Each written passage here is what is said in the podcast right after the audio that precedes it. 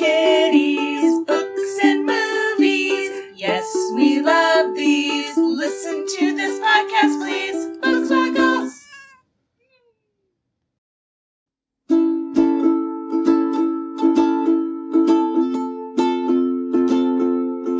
Hello. Hello. Guys, Cersei is still on the chair. She loves that chair. So maybe before we get started today, just a little like PSA to our listeners because we know you care about pets just as much as you care about books. Um, as you might know from Cersei's bio, my cat Cersei really loves a good chair. Um, and there's a chair we have in this house right now. This is very serious. That's why I'm talking Yes, my serious yes. voice. So there's a chair we have in our house right now that is her favorite chair. She spends all day on it. She's on it right now, right here with me, behind me right now on the chair. Um, but my husband, Ben, who you might know from Azkaban, um, he wants to get rid of the chair because he says no one uses it. Now I ask you, is Cersei no one? If you agree, write in and let us know. I will collect the emails and show them to my husband as evidence that Cersei needs her chair. That's right. Just write in to what's our email address? The, s- the squad at booksquadgoals.com. the squad, the squad at booksquadgoals.com. Write in. We're definitely going to get Yeah, more definitely. emails about Cersei's chair than we We're, do listener we're going to feedback. file Please, a formal please, petition. petition. I beg of you. Cersei's chair sounds like a band. Yes. It's- yeah, I beg of like you. Please band. write in and tell tell us about how much Cersei needs her chair. She loves this chair. Cersei, we're praying for you. All right. now on with the episode. Thoughts and prayers. Okay. All right. Welcome again. To get started this week, we're doing a thing that is, I think, going to be fun for us and maybe, maybe also fun for you or maybe boring for you. We'll see. It does relate to the book, but for our intros, let's talk about our hometowns. Where are you ladies from? What's your place like? And do you still live there? Oh gosh, no. Do any of us live in our hometowns? Uh-uh. No. Okay, No. so we got that out of the way. None of us are Mikey Nah. from The Gunners, which is the book we're talking about. Yeah, that sounded miserable. Who wants to go first? I'll go. Okay. Go ahead. Um, I'm from Orlando, Florida. It is horrible. It's horrible. um, I'm I'm technically I was born in Miami, but I only lived there for five years, and then I grew up for the rest of my life pretty much in Orlando. Uh, as you may know, Orlando is home to Disney World and Universal Studios, and almost nothing else. Um, the Florida Project. the Florida Project, which is a great movie, and I recommend everyone see it. And that movie was filmed right, like seriously, like right next to the apartment complex that I grew up in. Um, so, or I, I grew up in the part of Orlando that is right between the two theme parks. So I was across the street Ooh. from Universal Studios. I could see the roller coasters from the parking lot where we parked our cars. We could hear people screaming, having a fun time from across the street. Um, and fun fact that when they were constructing Hogwarts, we could like see the the Hogwarts tower like while they were working on it before Harry Potter World was open. So that was very exciting because every day would be like, what's the progress on the castle? um, but and like it was kind of fun to be able to go to the theme parks regularly. Like they're really expensive, obviously, but because we were all growing up there, like a lot of the people who live in Orlando have a relative or family friend or something who works at one of the theme parks and can get tickets for their family or whatever. So we went a lot because usually it was free because we'd find some in. Um, and I also had like a year long pass to Universal at one point because it was they had like a Florida resident discount for a while that they no Oh, yeah. longer offer. Um, Disney still does that, but it's very expensive. it's still ridiculously expensive. Yeah, um, it's like six hundred dollars or something. Oh, nice. Yeah. Uh, the theme parks are fun, but and and I'm not gonna hate on them because that was like super fun growing up. But other than that, um, Orlando is a city that is large and yet completely lacks a personality. Um, it's getting a little bit better, or so I've heard, since I left. I haven't lived there since 2010. Um, but it's still, it's the kind of place where there's lots of strip malls, there's lots of chain restaurants. It's hard to find a business that doesn't have like at least five other locations. So, you know, it's just kind of a depressing place, and the whole city is built around tourism. And I did not have a fun time growing up there. So, there's that. I'm gonna take it a step down and say in Soperton, the town I am from, it's hard to find Georgia. a business. Period. Um, I'm from Soperton, Georgia, which is a super small town in South Georgia. If you're familiar with Vidalia onions, I grew up probably like 20 Wait, minutes. say it right. You gotta go Vidalia. No. I always get mad because Bobby Flay says Vidalia. Nah, girl. I'm like, that's wrong. Mary, and I'm Kelly if I didn't say that. Oh yeah, this is Mary. Um, I grew up really close to the Onion Place. And I also grew up a couple I hate hours away from Savannah, Georgia, of mm, I don't know, ghost fame, St. Patrick's Day Um. Savannah's cool. St. Patrick's Day. Uh, what's her face? Who founded the Girl Scouts? Oh yeah, yeah. Right, but what about Uh, soap? Paula Deen. Yeah. You can't talk about Savannah. Yeah, Off limits. Yeah. Soperton is very, very, very small. Everyone knows everybody. There were only about 70 people in my graduating class, and it wasn't a situation of there was another school other people graduated from. It was just my school. That was the only school in the county. Wow. Um, a lot of people are just like small farmer types. By A lot of contrast. I had 750 people in my graduating class. Oh my gosh. I don't know how many people were in my graduating class. I had like close to I- I just, 400, like, I think. Um, Okay. the only media representation I've ever seen of Soperton was one time a guy from Soperton was on a reality competition show, I think called like Rising Star or something. And when he when it came time to tell where he was from, he was like, "Well, I'm from Soperton, Georgia, and it's just a town full of drug addiction." oh my god. I don't know if that's true, but um no. I I was a kid in high school who was like people are doing drugs. I don't what when? How? Like I don't know anything about that. So if people are doing stuff like that, I don't know about it.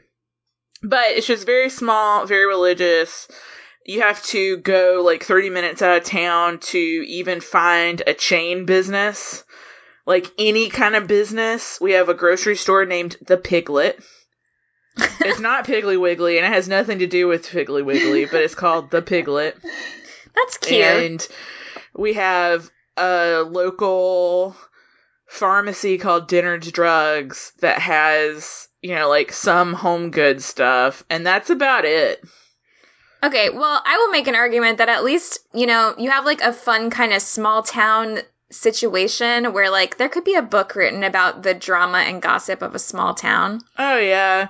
And I mean it it, it is definitely like scenic in some respects. Like there is some cool weird local stuff. Like there's a tomb a few miles out of town called Troop's Tomb and it's like this grave that's all rusted over and creepy and people would go out there at night and stuff and like break into it.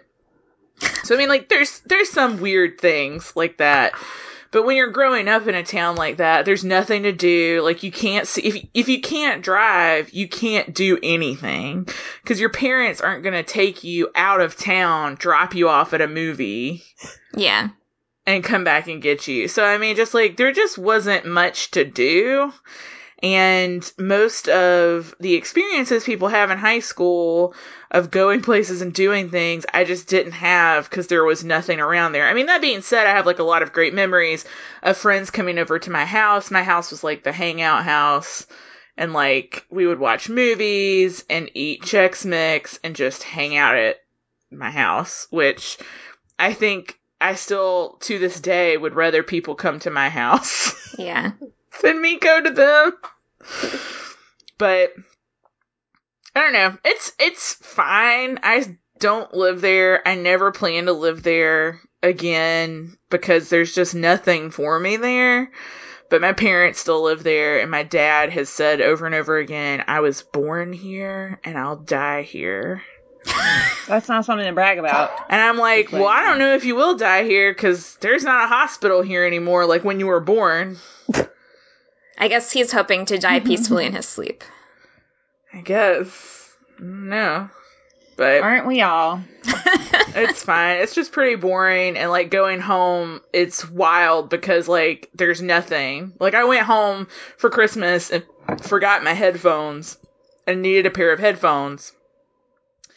And I was like, well, I guess I just don't have headphones while I'm at home. You're just gonna have to walk around like those people who play their music from their phone speaker. I needed headphones, and I'll say this because I know my parents don't listen to this. Because my dad would sit at the table with me while I was doing work, and he'd say, "This isn't bothering you, right?" And then he'd just loudly eat an apple or something. and I would be like, "It is actually. this is bothering me a lot." Well, I wish headphones worked fun. for me because I'll put in headphones and my mom will just start talking to me and I can like faintly hear her voice in the background and she keeps doing it and I take off my headphones and I'm like I can't hear you. She's like sorry. And then she does it again. so, Um, this is Emily. Um, I was born in Hammond, Louisiana, but I moved around a lot as a kid because my parents um, were professors, and you know how it is when you're starting off as a professor. You just have to move around wherever the shitty job is. So that's what they did until my mom got a job at UGA. Um, so I moved to Athens when I was seven, and that's where I grew up. Um, so I consider that my hometown. That's where I go back to visit my family. Um, that's where my brother lived. So yeah, Athens is my hometown. I think, you know, it was pretty cool getting to grow up in Athens, actually. Um, we have a, you know, thriving music scene there. There's lots of great restaurants to eat at. Um, I was a vegetarian, um, starting at like the age of 10 and I don't know if that would have been a possibility for me if I didn't live somewhere like Athens. like if yeah, I have lived fun in Soperton. Marystown. yeah. Yeah, have fun, fun at the Soperton, Piglet. being a vegetarian. Just My favorite restaurant of all time is the Grit. The Grit Cookbook I have been there.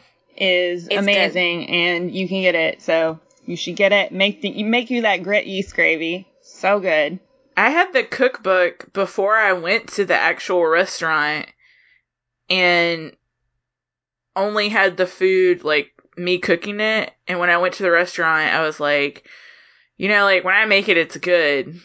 hmm But there's just something about someone else cooking it for you. I do love the thing I love the most about their cookbook is all of their recipes. I feel like they didn't cut it down from the size they make it at the restaurant No. because all of their recipes are like serves three, you know, and you're like, dang, I'm gonna have leftovers for days. Like if you Um, make the gravy, it makes a whole pot of gravy. Yeah, a whole lot of, which is fine. I'm fine with that. But anyway, um, also Athens is home of um, REM, B52s, Kim Basinger. Don't know if you know that. Um, yeah, lots of cool stuff out of Athens. Lots of like there are a lot of really cool local Athens bands that I still love. Um, so yeah, it was pretty pretty A cool. lot of local businesses and restaurants. Yeah, lots of local businesses and restaurants. Um, when I was a kid, um, not kid kid, but like when I was in middle school, you know, me and my friends would just get dropped off downtown and walk around and hang out and pretend we were cool townies, you know. So, oh, our favorite thing to do when we were in middle school is there was a Mexican restaurant downtown that would give you chips for free. So Oh, we no. would just go into the restaurant. We wouldn't order anything except for like queso for the chips. And we would sit there for like two hours and just like chill and drink water and eat all the free chips. And they hated us, but we were like, now we're adults, we're eating out together at this cool downtown Athens restaurant. So Aw. that's what's up. Yeah, Cool. that's my hometown. I like Athens. I'm not from there, but it's, in It's Georgia, so I've been there. I've never Yeah, been. it's really cool. It's, a really fun place to visit. I have been There's to Orlando cool- Who hasn't?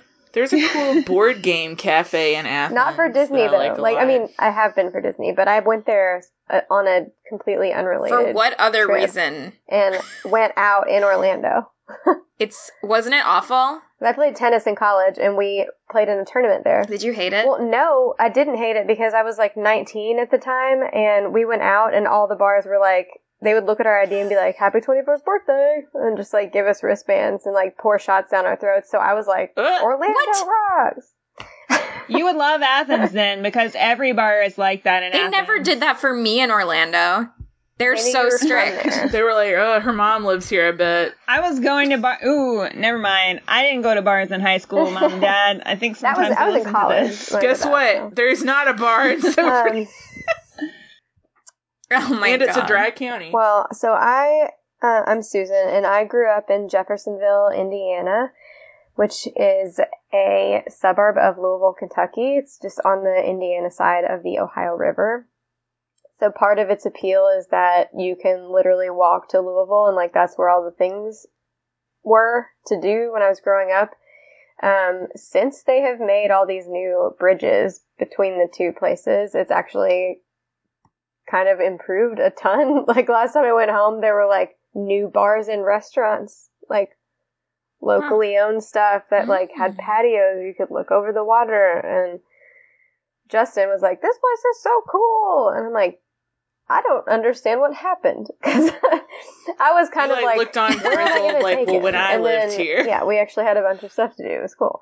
So, um, yeah, it's like a lot of the town's like commerce is based on the river. There's a big like shipping yard that employs a ton of the town. Um, and then a lot of people work in Louisville because that's where more jobs are. Um, yeah, but I grew up like just a couple blocks away from the river. And since we're naming famous people, Papa John is from my hometown, and he started Papa John's in Wow. like the back of some dive bar that still exists there. And I will go on record saying, Papa John, you suck. he does. That's from me. That was on record. Jeffersonville. So stop Um, being a racist. You're embarrassing. well, us. if we're naming famous people, Here's the thing: Did he suck to the town? I don't. I mean, Like, not not not in terms of like being racist, because we can all agree that sucks. He's a bad dude for weird racist stuff. But like in the town, did I people really like, tell you him because before all that? So he's my mom's age. He was in my mom's graduating class. Like once Papa John's like became a thing, like he wasn't like in our town anymore, really. There, So I, I'm just thinking like the Chick Fil A people, because my mom lived in Jonesboro, where the Chick Fil A people, or like in College Park, Jonesboro. She lives like in the southern Atlanta area, and like no one likes them, the Chick Fil A people, because they just buy all the land and turn it into church stuff. yeah, I don't think he really did that. He mostly gave money to like football stadiums and things like that. Like He sounds like a fraternity bro. he might have never been. He went to. Ball State, which is where my brother went too. Um, but like the the stadium where Louis- the University of Louisville plays football was named Papa John's Cardinal Stadium up until the racist shit, and then they were like, we got to call it not that anymore. So. You think Papa John? So yeah, that's kind is, of like, what he did was just like give thing? money to a bunch of other places, but probably not very. I don't know how much he even really gave to like our town, but Like, does he like being called Papa? he probably likes a lot of sick shit yeah, like that. for sure. But Anyway, Um, well, just to quickly mention some famous people that went to my high school, the two most important people on this planet, Joey Fatone and yeah. Wayne Brady. Y'all, I would really hang out with Wayne Brady. He seems cool. Yeah. My my high school te- uh, history teacher, my AP World History teacher, dated him when they both Mhm. went to the high school, and they were both in the theater sexy. program. And we would always bring it up. We'd be like, "Hey, tell us about Wayne Brady," and she'd be like, "I don't talk about that." You're like, no, tell us about his D. Anyway. And you know they were sucking D because they were theater kids. Girl, I was a theater kid. Watch out. You were sucking D. Nuh-uh. ah, well, guys, speaking of hometown, we're talking Speaking about of sucking this D. for a reason. Yeah, honestly, both apply Speaking of here. Also, Sucking speaking of D. D, Um, we are discussing The Gunners, which is Rebecca Kauffman's second novel. It involves a group of people going back to their hometown. Uh, I will read the Goodreads summary. Following on her wonderfully received first novel, Another Place You've Never Been, Rebecca Kauffman returns with Mikey Callahan, a 30 year old who is suffering from the clouded vision of macular degeneration. He struggles to establish human connections. Even his emotional life is a blur. Heavy handed, but okay. As the novel Mhm. begins, he is reconnecting with the Gunners, his group of childhood friends, after one of their members has committed suicide. Sally has had distanced herself from all of them before ending her life, and she died harboring secrets about the group and its individuals.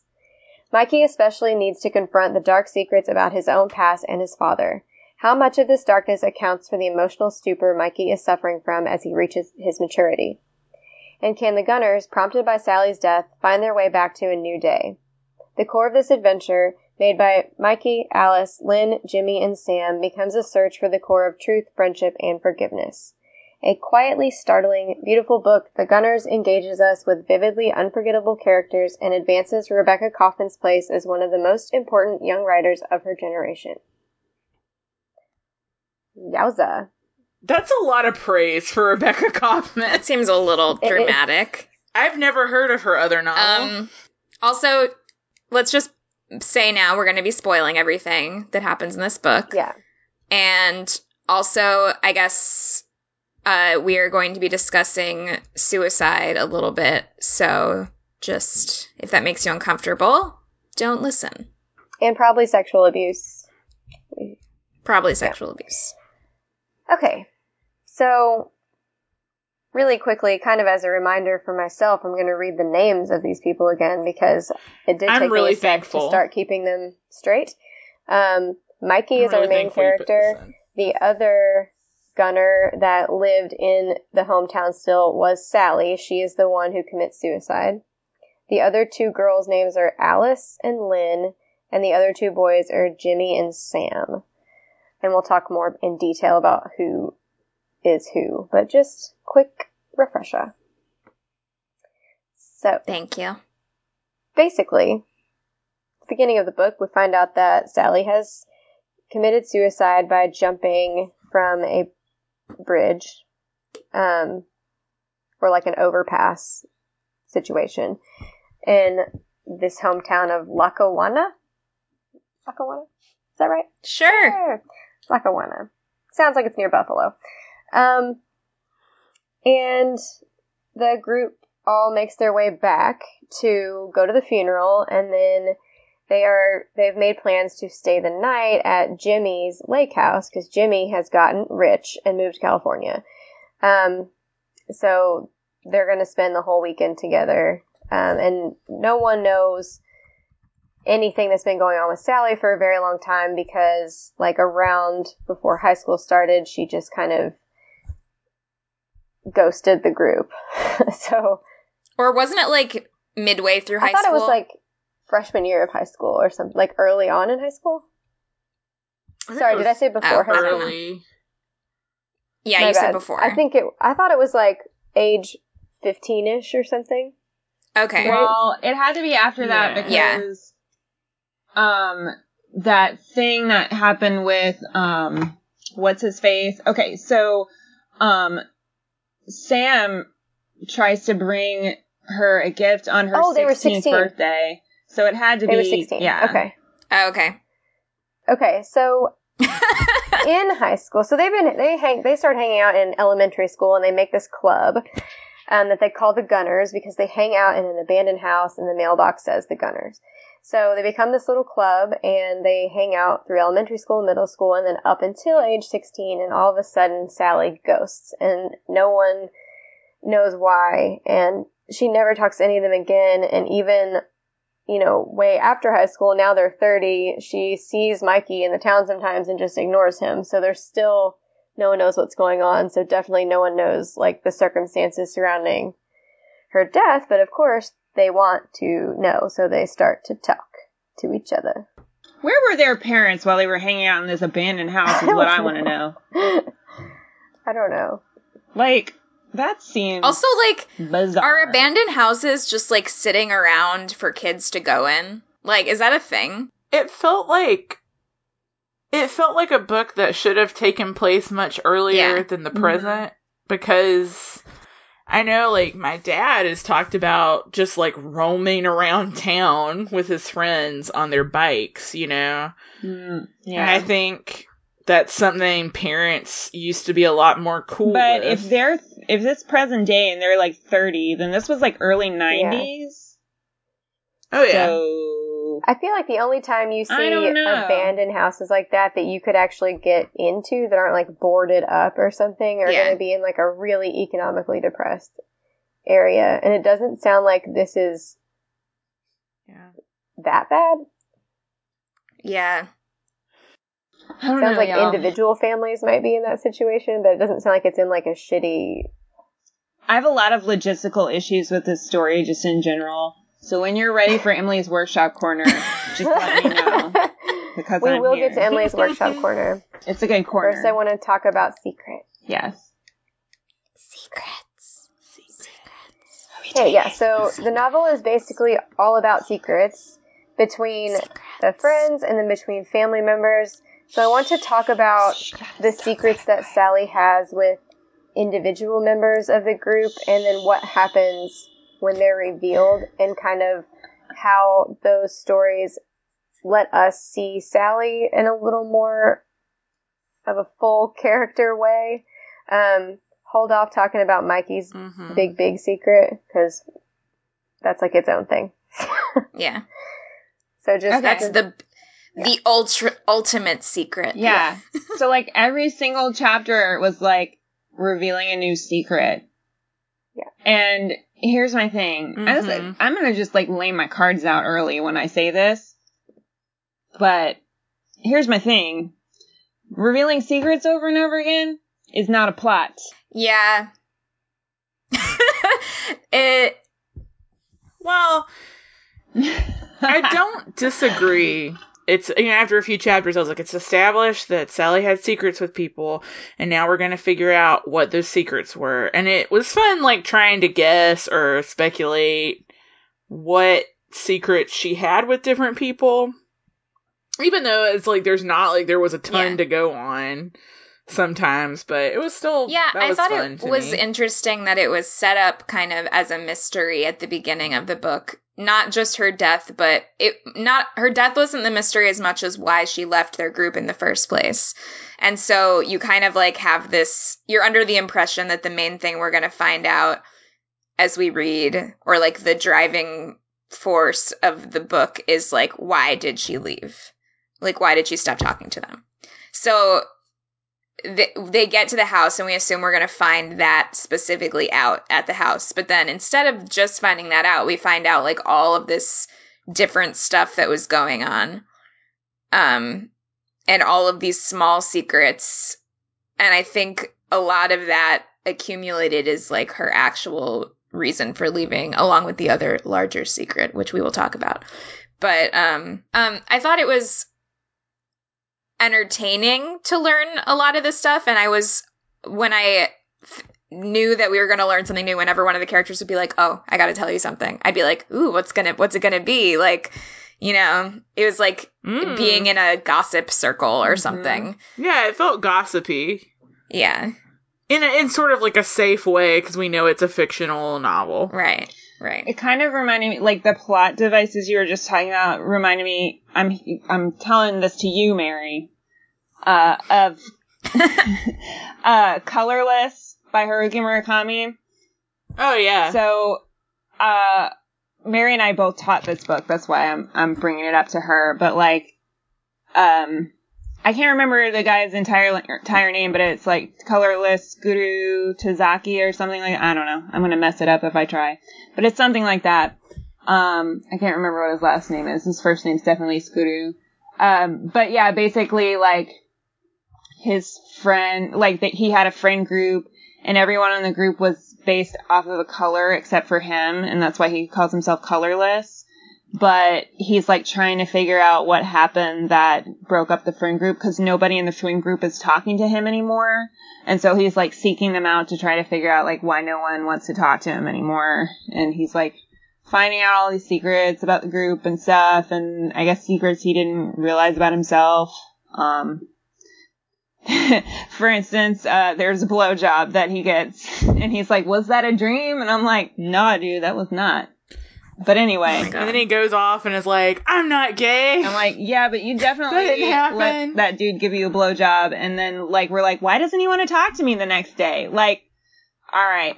Anyway, uh, it was an interesting book, but it like that part of this not like the friend group and like the mysterious like separating of the friend group and that kind of like reminded me of this.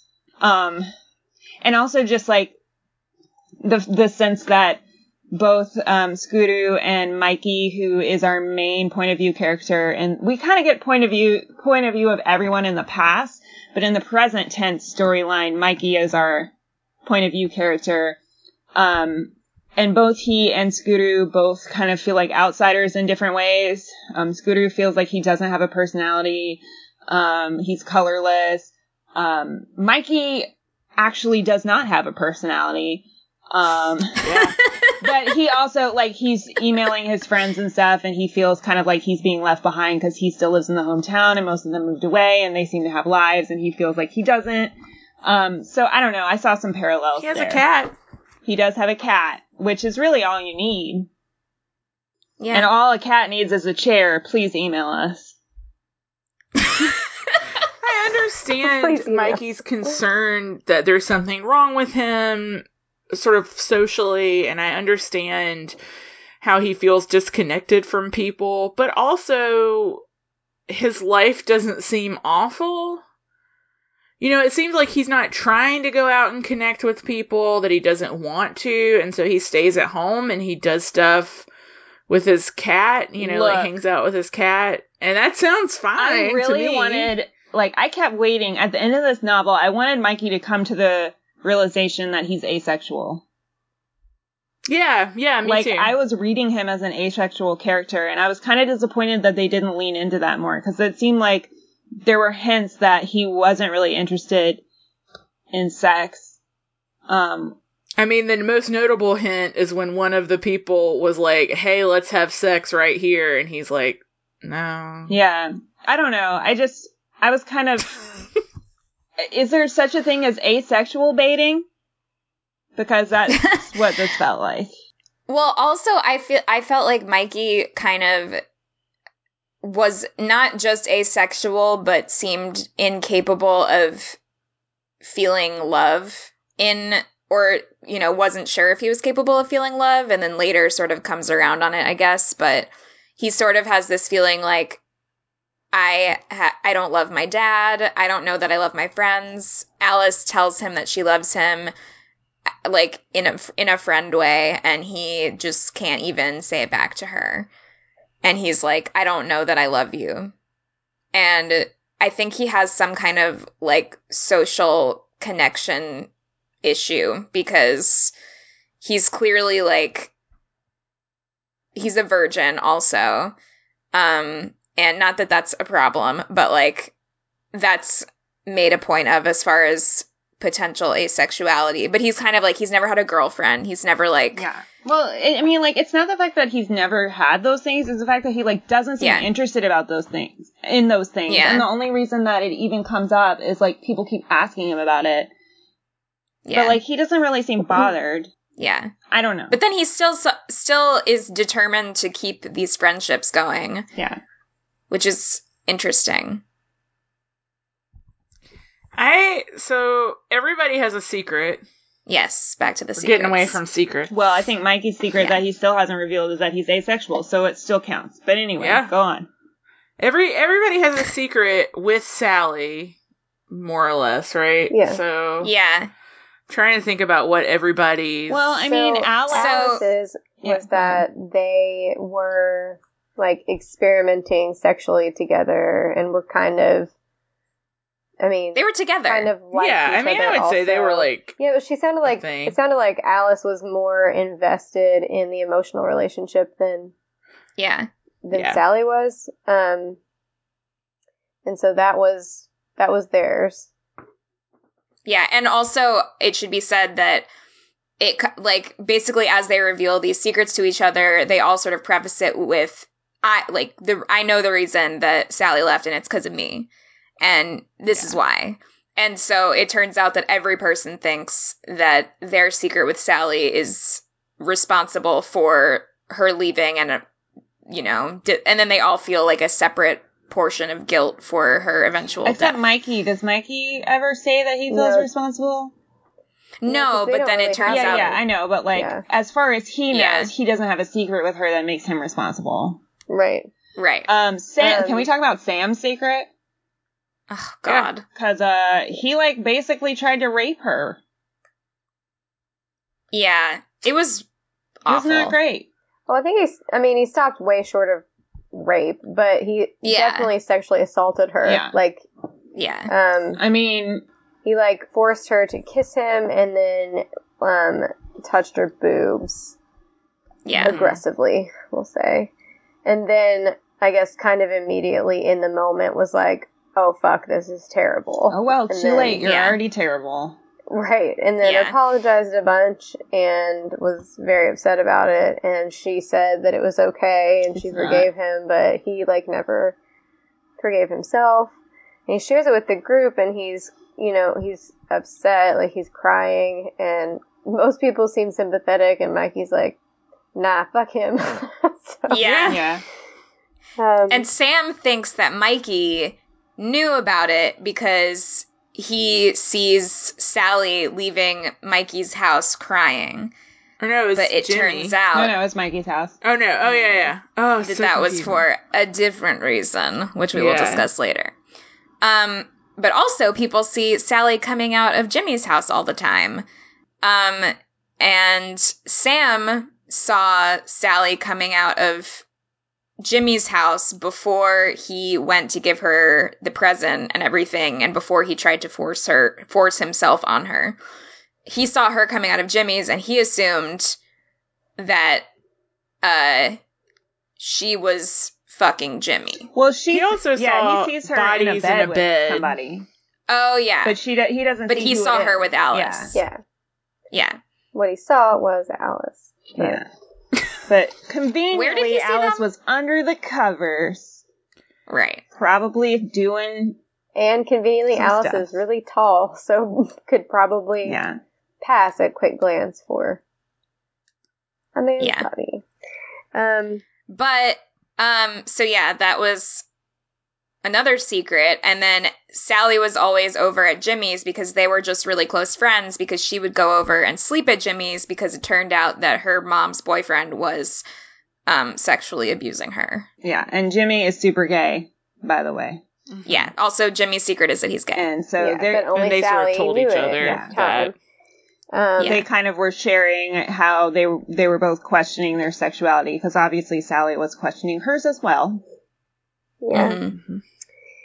Uh, and then Lynn, um, this is a little different than the other ones, but Lynn Yeah. started drinking really early on. Um, we see, like, we see that when she's a kid, but she drinks pretty heavily and then she starts like using pills and harder drugs in high school, and she um, was buying drugs, and Sally saw her doing it, and she, I guess, threatened Sally and confronted her, said she was really nasty to her about it and about not telling anyone about it, and so she thought after that confrontation that that was why Sally left. Meanwhile, Mike, Mikey's like, I'm, y'all are all terrible. Yeah. I'm just over here trying to hang out with my cat. So yeah. Should we talk about the big secret then? yeah, I mean, why the hell not? Why the hell not?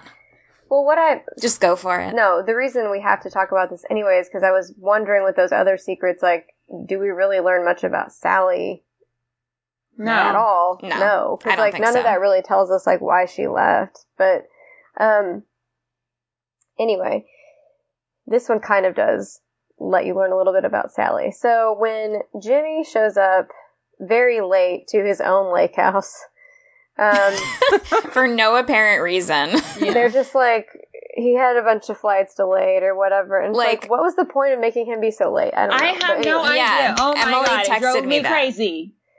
yeah, yeah. just I, so I was It- I was expecting it to be some like clue Mr. Boddy shit. You know? Yeah, Yeah. I thought yeah, I thought he was kind of like going to be setting them up or something. Yes. Like he, But then no, he just thing, shows up and yeah. everything's fine. Yeah, it Yeah. wasn't that at all. Yeah. um, go write that book though, Rebecca Kauffman. Do a sequel or just like a reimagining of that, but think Mr. Write Boddy. fan fiction. So of your Add own in novel. murder. um, he shows up and he pulls, um, he pulls Mikey aside and is like, "I need to talk to you about something, just us." And the suspense starts to kill Mikey.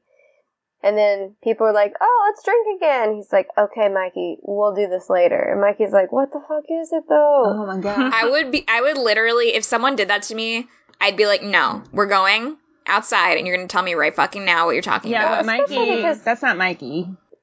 Especially because the next day, though, Jimmy is acting like this has been killing him. But the night before, he's just like, I'll get back to you. so, anyway, uh, the next day after everyone has left, Mikey and Jimmy go eat lunch at some divey sounding place that they used to eat at in high school. Um, and Jimmy's like, this is gonna be big, dude. So just get ready but your dad is not your dad. and Sally knew that about you. And he's like, hold up. Who's my dad then? he's like, I don't know. I mean, he's, that guy's just some neighbor. So, so, this is complicated. All right. but it turns out Sally's mom is your mom. Sally is your sister. Mm-hmm. Half. Half. Half. Wait, Half-sister. full sis half half sister. So, Which makes me happy they were not romantically involved. Right. We did not God. have a Luke Leia situation here. that really could have We're good Yeah. to go. Well, and he always called Sally his first friend, and now see, it's actually very true. Like literally from like her birth hmm or his birth. His birth. so if he's was a year younger than the rest of the group, but and he knew Sally first, and he lived down the street from Sally, and he was raised by a single dad, and it sounded like his mom had left, and no one really knew much about her, and his dad didn't talk about her, so he didn't know his mom. Sally's down the street living with a single mom who was like clearly an alcoholic, um, and having a lot of men over.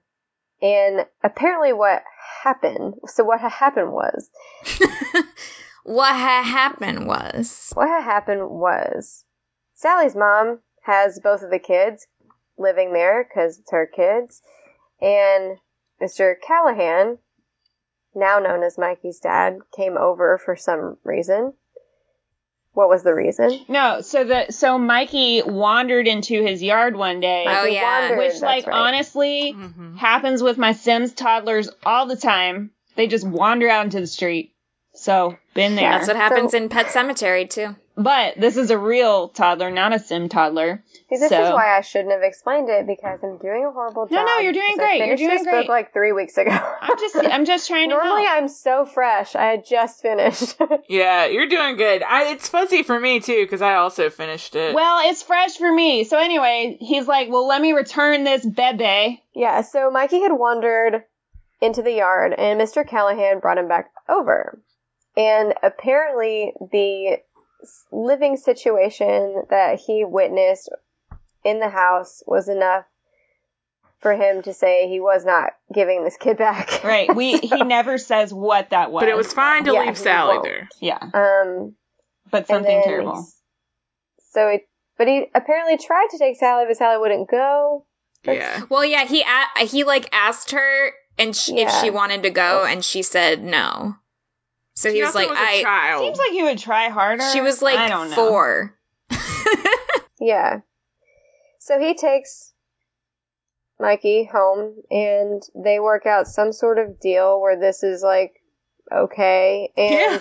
yeah, I have questions about the legality of all of this, but basically But he's not the legal guardian. How are you going to register your kid for school under your name if you're not his legal guardian? um yeah, I had questions about that too, but so anyway, this Somebody guy tell me. raises Mikey and they always have kind of a standoffish relationship and now it makes sense because that guy was just your neighbor. But um he ain't your dad. I mean, this is or your guardian.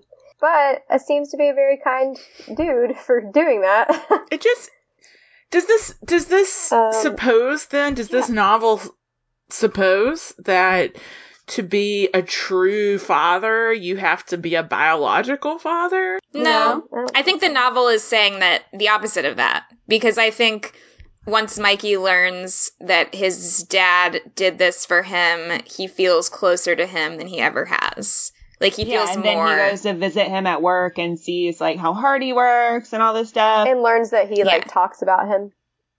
And stuff Yeah, like that. and I then he like sees his dad differently. yeah, But the whole novel, Mikey's like, oh, I just don't have anything with my father. He's just so gruff and well, they're both. whatever. And I'm kind of like, you're the same way, Mikey. Yeah, I was gonna say Yeah. it's they're both just really emotionally stunted. like when they do finally start to talk about some of this stuff, they don't even really talk about it directly. It's like they're sort of talking around it, and then when Mikey gets emotional, his dad looks away until he's done. like that's as deep as that conversation goes. But I guess they came to an understanding. So, but this was the big, the big, big secret because Sally found out about this and then confirmed it with her mom and then went and confronted Mr. Callahan about it. And that is why she was Mhm. leaving Mikey's house. Um, right. when Sam saw her. And he said not to tell Mikey. And so the only person that she feels she can confide in is her gay friend Jimmy. So she goes to Jimmy and dumps this You know, on. everyone's got to have their gay BFF Yeah. to confide in. So she goes to Jimmy and tells him about it and makes him promise not to tell. And Jimmy is like, um, look, I know that they're adults, but I feel like they're telling you the wrong thing. And this is a lot for you to just like not tell a person. And Mhm. he didn't feel comfortable keeping the secret either, but she made him promise, so he did. And now that Sally is dead, Jimmy's like, I gotta tell you. So that is probably the closest reason to why she actually left the group, because that one makes it really awkward. Yeah. I just my thing is like why didn't she Well, I guess because Mikey's dad didn't want Mikey to know. But like Why? why? I mean, I guess because it would hurt him that his mom didn't want him. Either way his mom didn't want him because like as far as he knows, his mom yeah. disappeared because if she had died it wouldn't be like we don't speak of her. Like Yeah. I don't know. I just when this happened, when this secret was revealed, my feelings about the book shifted significantly. Mm. Because up until this point, I was kind of on I was on board. Okay. I was for the first like 50 or so pages of this book, I was really loving it actually. Yeah. Um I really liked the characters. I thought it was well written and I was like I'm down to see where this goes. Like I'm really enjoying this a lot.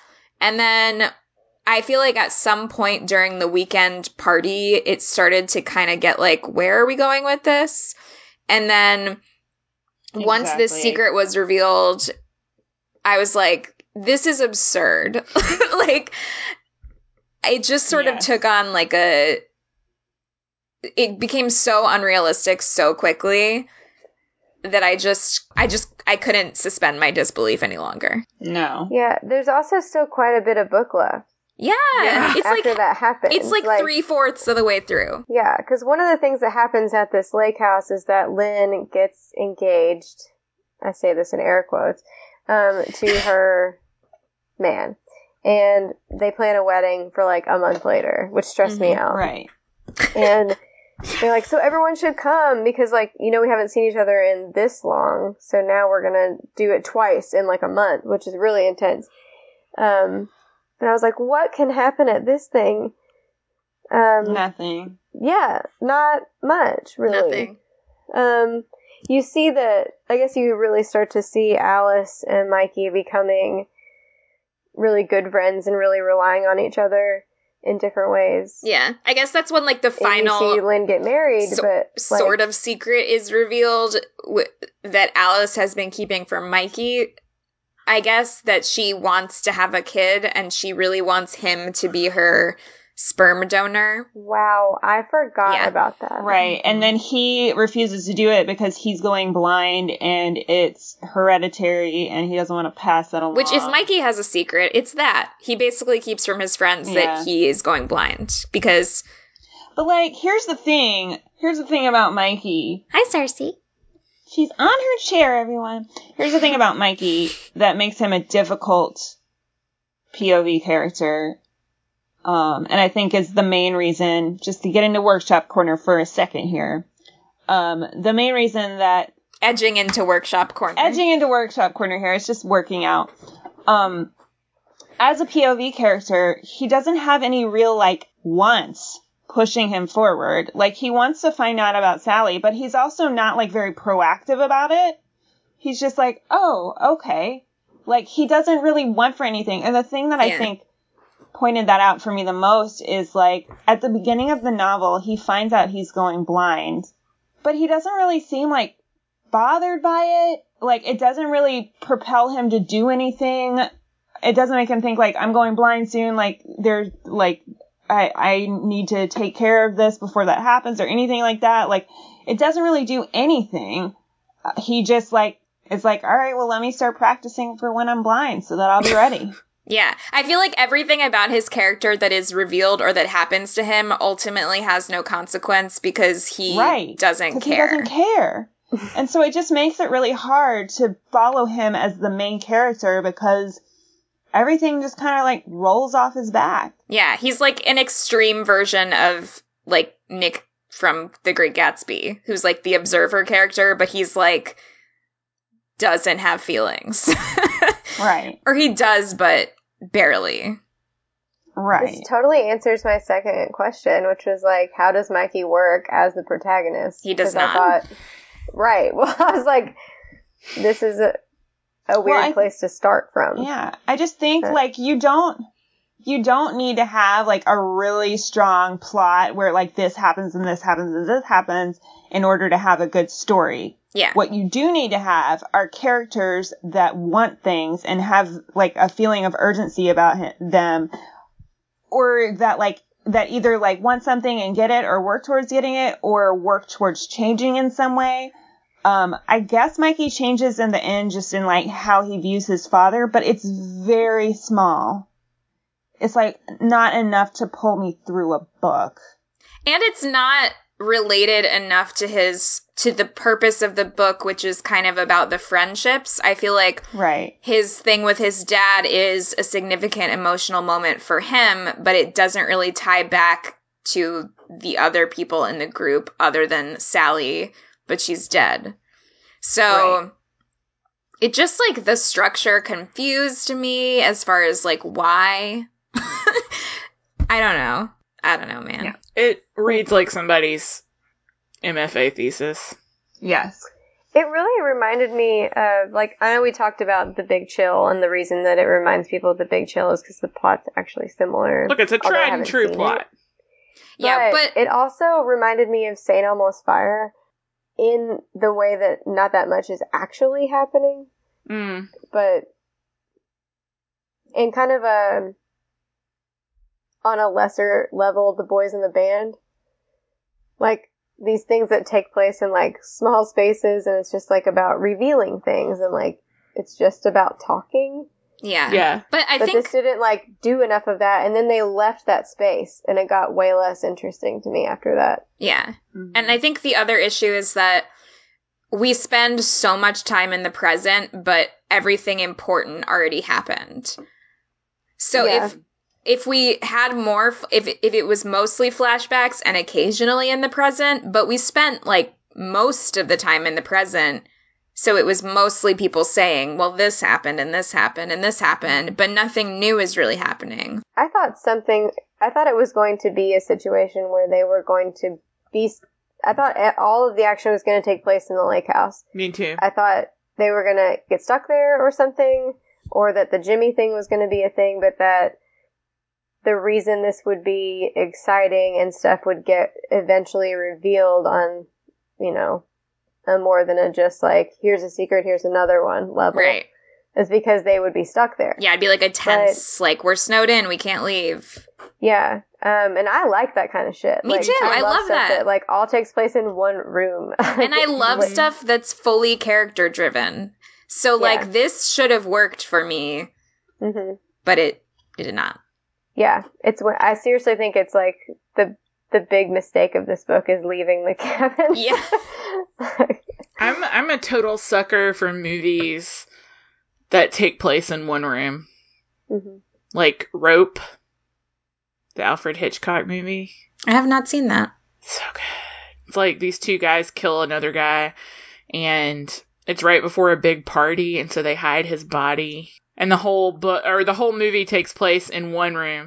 I so like I'm predisposed to like stuff like this, and I enjoyed this book. I'm not gonna act like I didn't enjoy it, but I think that there are things to critique about it. it I mean, like it ultimately didn't take me so long to read that I stopped like caring about it Yeah, Yeah. like but it it lags in parts and i agree that it's like a huge mistake to leave the cabin because there could have been a lot of dramatic tension there from being trapped and like forcing to confront the past or whatever but they, but like once you leave it feels Yeah. like a denouement that's too long Also, like th- another thing that would have been cool about trapping them there is there were two outsiders in there with them, and Mhm. like I thought that was really going to go somewhere awesome, and then like one of them later is gone. She's been dumped, so she's like she doesn't even come back, And she was Mhm. just like The other one just, like, has his stereotypically wedding obnoxious. and is not important. yeah, it was like po- completely pointless to have her there. Yeah, that's why I was amazed that we left because I was like, the only reason you'd have these two outsiders in here is like gonna, it's really gonna like stir this pot somehow, and it they didn't. Like one of them just like went to bed. Like I don't know much That would be about writing, but I do know that if you make a decision, you should have a reason for it in your book. And it Yeah. seemed like m- almost half of what happened here Yeah. happened for no Absolutely. reason. i would counter you do know a lot about writing That also. Mm, Yeah, you do. I know a lot about reading. I you know a lot about reading, so I mean, Uh, so Susan um, had this quote in the doc to discuss, and I found it in my book, so I'm just going to read it. So Sam and Mikey are talking about what Sam did to Sally, and um, Sam says, I know you don't think I'm a good man. You couldn't. Mikey thought of Lynn's words from earlier. That's what friends are for, isn't it? To tell you you're good even if you're bad. He couldn't decide if he agreed with this. There were a lot of things he couldn't feel sure about. He couldn't speak for Sally on how much that moment with Sam had affected her, the scope of the impact. It might have changed everything, it might have changed very little. Mikey gazed at Sam's pink face, which timorously awaited a response. He couldn't quite bring himself to say, You're good, or We're good, or even, It's okay. Instead, he placed his hand on Sam's round, warm shoulder and said the truest thing he could think of You are my dear friend. Sam gripped Mikey's hand and said, You are my dear friend. Mikey wondered if having a dear friend and being a dear friend might be almost as good as being a good man. I mean, I think it's it's significant that it's Mikey thinking this because Mikey seems to have so loose a grasp on what it means to be a human. and I mean, I think he is trying to work through the, you know, proper way to act because he doesn't connect with people like other people seem to. And so Mikey making this observation like, hmm, well maybe being a friend and having a friend, that's kind of like the same thing as just being good, right? Because he doesn't understand anything. I, Mary, would say no. Yeah. Um, like, being a good friend is maybe like part of being good. Yeah, I mean, I do think it's interesting because it makes you think like what makes you a good person could could be less you know who you are but more what you mean to other people. Yeah. But also if you do something terrible, you can't be like, "Well, I have friends, so No. that excuses it cuz they like me, so why don't you?" Doesn't work that way. Mm-mm. And yet, like, look at every time, like, a politician, for Mhm. example, does something horrible. It's like, but all his friends said that Ted Bundy had fine.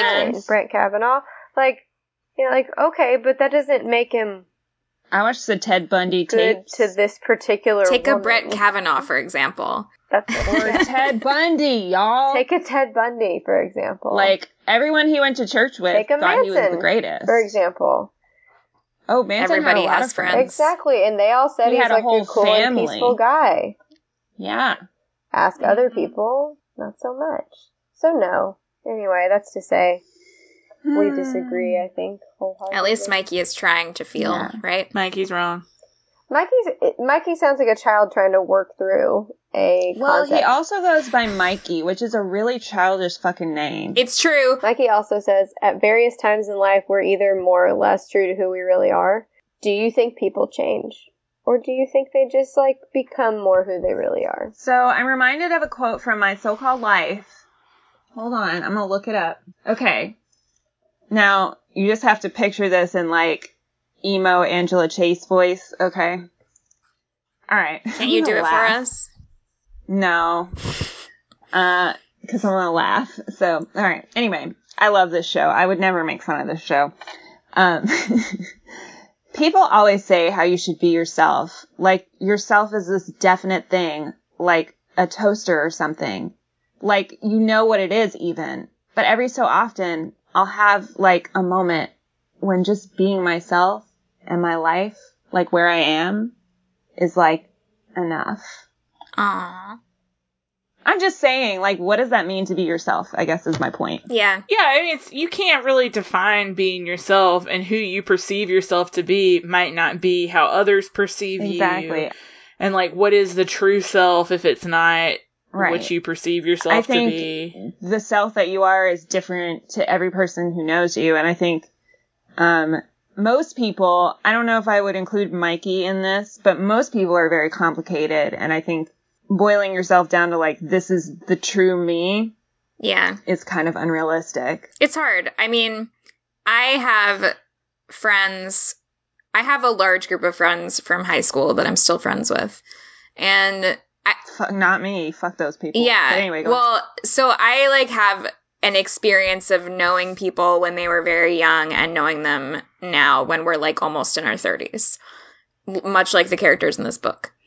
And, you know, in my experience, like, I think most of the people that I am friends with from my youth are still the people they were then in in a lot of ways. Like, but I can't see their internal I- interpretation of themselves. But in my Mhm. interpretation of them, you know, I guess there's like different types of change. I think people can change if they're motivated internally to change. You know, like if you decide I want to stop a certain behavior or I'm going to really investigate some of Mhm. my beliefs Yes. and question them, like you can change, but you can't Yeah. change other people. If that makes sense. Like you can't externally be a force to force someone else to change, but I think people can change, but they gotta Yeah. want to want to change. I guess also maybe the people that I am thinking of are people who I thought were pretty decent people to begin with. So, because otherwise I wouldn't still be Yeah. friends with them. But, uh, Right. yeah, I do think it's interesting to think about like if there is an essential thing that is you that you can't ever stray too far from your personality Yeah. Yeah. or whatever, or your sense of humor. Yeah. Or for someone to say, like, that behavior was not like Sam. Well, yeah, it is like Sam because Sam fucking did Right. it. So, Mm-hmm. Like Yeah. if I did something terrible once, can I now become a person who, if presented with that situation, I wouldn't do that now? You know? I think so. Mm-hmm. But also, yeah, I think you can, but it doesn't erase it happening before. yeah. all right. Um, on that note, do we have any other closing thoughts about this book? I gave this book a two. Wait, let's enter Emily's workshop corner now. Um, Air your grievances. well, I covered a lot of it, but I think just in general, I had a lot of problems logistically with the story. It felt very sensational. Um, I didn't really get the whole like secret brother thing. Um, also, there were just like a lot of things that just weren't researched at all. Like, and I know I bitched about this already to you guys, but they refer to themselves as Gen X. I'm sorry. um, y'all are millennials. People who are in their 30s right now are millennials. Yeah, if you were born from like 1980, It's 1980. To 1999, It's 1980. is it? Yeah. she looked it up because she was so mad. Yeah. Yeah, because we found out recently So- that Justin squeaked in as a millennial. Just barely. Yeah. He 81'd it right in there. Yeah. Yeah. I was like, you can say stuff about millennials if you want, me. so 80 to 99? Yeah. Something like, I thought it was 90, 80 to 97, but maybe it's 99. Um, but yeah. Uh, so they're definitely millennials. Yeah. Um, and I just think like it's just little things like that that like you just gotta fact check because it just takes you out of the world of the book. Um, if they're complaining about millennials and talking about how like Gen X is better, and y'all are like in your early 30s, you're definitely millennials. Um, I already said my whole thing about um, characters and uh, you know, like it's okay to have a character driven book, but like you actually have to have like once or like you have to change in some way. Um, we don't have any of that. I mean, I kept reading because the book moved really quickly. Mhm. And by reading, I mean, I listened to it. Um, but the whole time I was like, what am I, what am I reading to? to? I don't know, like what I'm keep, what am I reading to find out? You know? Um, and I will say, because I am not opposed to listening to something really quickly. Um, pretty much like the wet, like from the wedding to the end, I had it on 2.5 speed because I was like, I'm done. Let's get this That's over fast. with. So I gave it a two. so a chipmunk read this book to Emily. Just the last part. I read everything. I listened to everything else like regular speed. Also, I didn't like the narrator. He was he like kind of had this like childish quality to his voice. But again, like maybe that's like it's Mikey. He's kind of childish, but all right. I gave it a three. I and we've all talked about like how we all rate books differently. yeah. I gave it a three just because I enjoyed it while I was reading it. I definitely have critiques of it. And a lot of the same critiques you guys have. But I I more or less enjoyed it. Yeah. So I gave it a three. I gave it a three. I feel like I would give it a two and a half, but I'm like Yeah. bumping it up to a three. I really liked Alice as a character, and I think that that's the main reason that I'm giving it a three because I think she was yeah, like, I identified with Alice. yeah, she was very like fully formed, and Mhm. I enjoyed her. And, you know, I think Mikey was a fully formed character too. He just shouldn't have been the narrator. And also, he should have just come out as asexual. Yeah. That would have bumped that this up at least half a star for me. um, I also gave it a three. The story had a lot of elements of stories that I typically like, and so I think I was set up to like a lot of this. Um, and it, it it did move quickly for me, and I enjoyed it while I was reading it. Like I wanted to keep reading it. I never felt like, ugh, when's Yeah. it gonna be over? And I think that I would. I wouldn't recommend it to everyone who asked me for a book recommendation, but I feel like there are people that would like this that I would feel comfortable being like, yeah, you would like this book. So, And it's not like it's going to take you so long to read that, like, you know, your life is ruined significantly if you spend time on it. but I like to think of twos as things I wouldn't really recommend to other people. Yeah. Well, there you have it. And fours are things I would like probably recommend to anybody.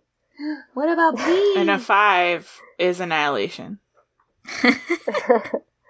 Five is room, and yeah, everyone can get on that level. Get on the room level. Um, yeah, I mean, overall, like, I enjoyed it. I also was in Switzerland when I read it, so that could have had an effect. yeah. I it probably did. I mean, it's kind of like how I read Prisoner of Azkaban when I was in Japan, and so like that book. I mean, that is my favorite Harry Potter book, but also like real special. Yeah, Also, cool. I love Japan. Just want to throw that out there. All right. Good job, everybody. Yay! Another Good job. book in the books, if you will.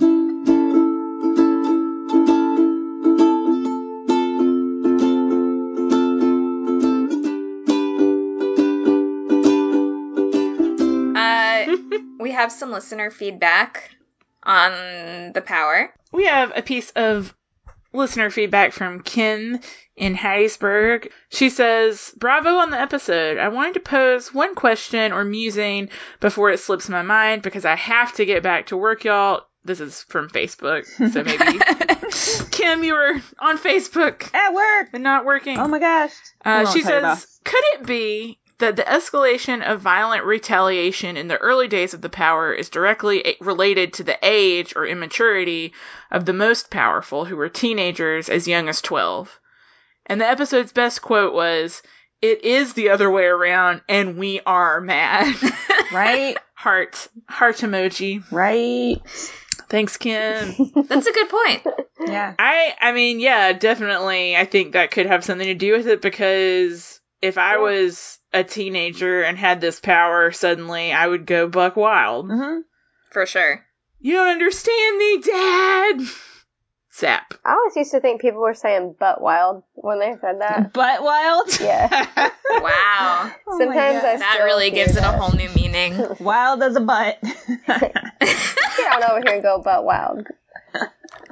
wild as a butt. I think that's a good point, though. yes. yeah. Good point. And also, I don't know who said that quote, but it's true. I think it was you. Oh. I think. Well, that was right. I don't know who did it, but yes, yes, whoever. Yes, me. Yes, Susan. Just high fives all around. Good job. Woo! Thank you Yeah. so much, Kim, for reading along. Woo. All right. Let's get butt wild on the blog now. There is so much happening on the blog right now. I wanted to clear this week, Merry Week on the blog. It is. Merry Week. It's Merry Week. By the time you're listening to this, it's no longer Merry Week. Merry Week had happened. it's done now. Merry Week is in its peak We're right in the now. middle of peak Merry Week. It's like Yeah. Shark Week, but with Mary. it's just Mary blogging every day. Mary is killing it with the blog posts. Just Thank goodness. It's because Sweet Todd is so excited about Survivor, and I'm really excited about Survivor too. But he was like, "What if we do first impressions like you guys do for The Bachelor, and we look at all of them?" Aw. And I was like, "Okay, we can do that." And so we just sat down at the table together and typed that blog post. But I was like, "You realize this is us doing this post tonight, me doing a post tomorrow, and then us doing a Survivor recap because it starts this week." And he was like, "Yeah, that's okay, right?" Yeah. And I was like, "It's fine. Yeah, I'm it's fine more with than me." happy. I guess that that is to say, Todd and I are recapping Survivor this season. It's the content no one asked for, but that we are delivering to you. Uh, Survivor is a lot everyone like The. Bachelor. You can't always get what you want, but sometimes you get what you need. And that's Yeah. Survivor recaps. Survivor is, I will argue, a lot like The Bachelor, and it's incredibly fun to watch. And Todd and I have very different preferences about Survivor. We've watched some old seasons together, and he's much more like into cutthroat players, and I'm like, I just like the people who are nice. Oh, this is gonna be fun. Yeah, so we we have very different takes on it, so I'm excited to get to talk about it with him. It is not going to be as funny, probably, as my favorite Bachelor recaps, Aw, you're so sweet. Yeah. but So, we'll Bachelor try. recaps are happening, and it's appropriate that we talked about our hometowns Because today they're going to on hometown. this episode because the next recap you're going to see is hometown episode, it's time. Ooh, ooh, ooh. including a trip to Birmingham, my current home and new hometown. You didn't see them Um, filming with- around anywhere? well, no, because it was like in October Oh, were you apparently. not there in October? I mean, yeah, but I didn't know there was a girl from Birmingham on The Bachelor here. You just gotta October, keep your eyes you peeled know. at all times in case. I just don't. I don't have the energy, but I do want to see where they yeah, go, I understand. so I can be like, I have already eaten there. I'm just as cool as an Instagram influencer. I do that with Queer Um, Eye because they film in Atlanta, and I'm always like, "Yo, I know that place." Like, whatever. Yeah, Also recapping. Riverdale. Wow, you Yeah. sound so excited. It's on today. break, though. Riverdale. Here tomorrow, here forever, because it just got renewed for season four, baby. Jesus. You know, you guys can quit. Never. Never. We We will are die going on down this with the ship. You heard it here first. We I will. I like Riverdale still. Still, I mean, it's it's wild to see what they come up with every season because it never makes complete sense. It never ceases to amaze me. Let's just put it that It's- way. It's truly a, every fanfic writer's dream, It is. and I They're I like- it. Which couple hasn't been together yet? Let's try it out. Let's give it a I mean, try. that sounds like Gossip Girl. yeah. Yeah. I mean, Gossip Girl did the exactly. shit. It's very Gossip Girl adjacent. So Well, Gossip Girl made me real angry too, so Um, I'm not going down that road again. it's like Gossip Girl if Gossip Girl looked like Twin Peaks. We're Yeah. still on the Riverdale train though, and we're dragging Gabriella with us. Yeah, I feel I won't be surprised Gabriella if she's and like, I might I'm out start next doing season. recaps together too. Ooh. We have discussed when and if you comes back for season two. Oh yeah, We're coming in with the recaps, so get ready. I'm sure it will come back because people are going crazy over it now that they're wa- now that it's on Netflix. Oh, God. I hope. But here's the thing: like, if it's on Netflix and they release all the episodes all at once, that's a lot. Yeah, I don't, I don't know how that's gonna work, but we'll we'll, we'll figure it out as it as it hits us. But even if you've never watched you, I'm just gonna plug these blog posts from a different blog. You should read the you recaps on Vulture because they're hilarious.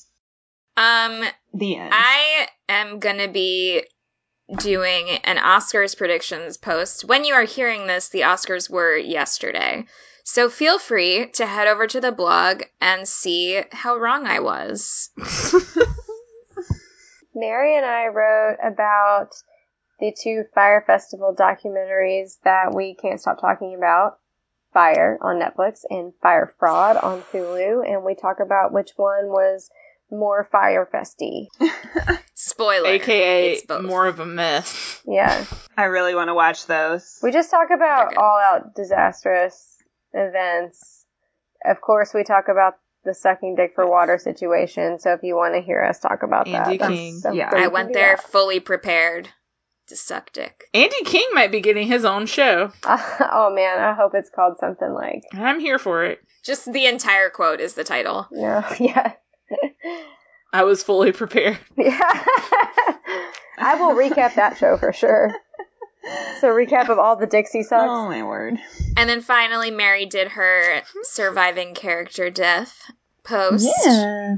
Oh yeah.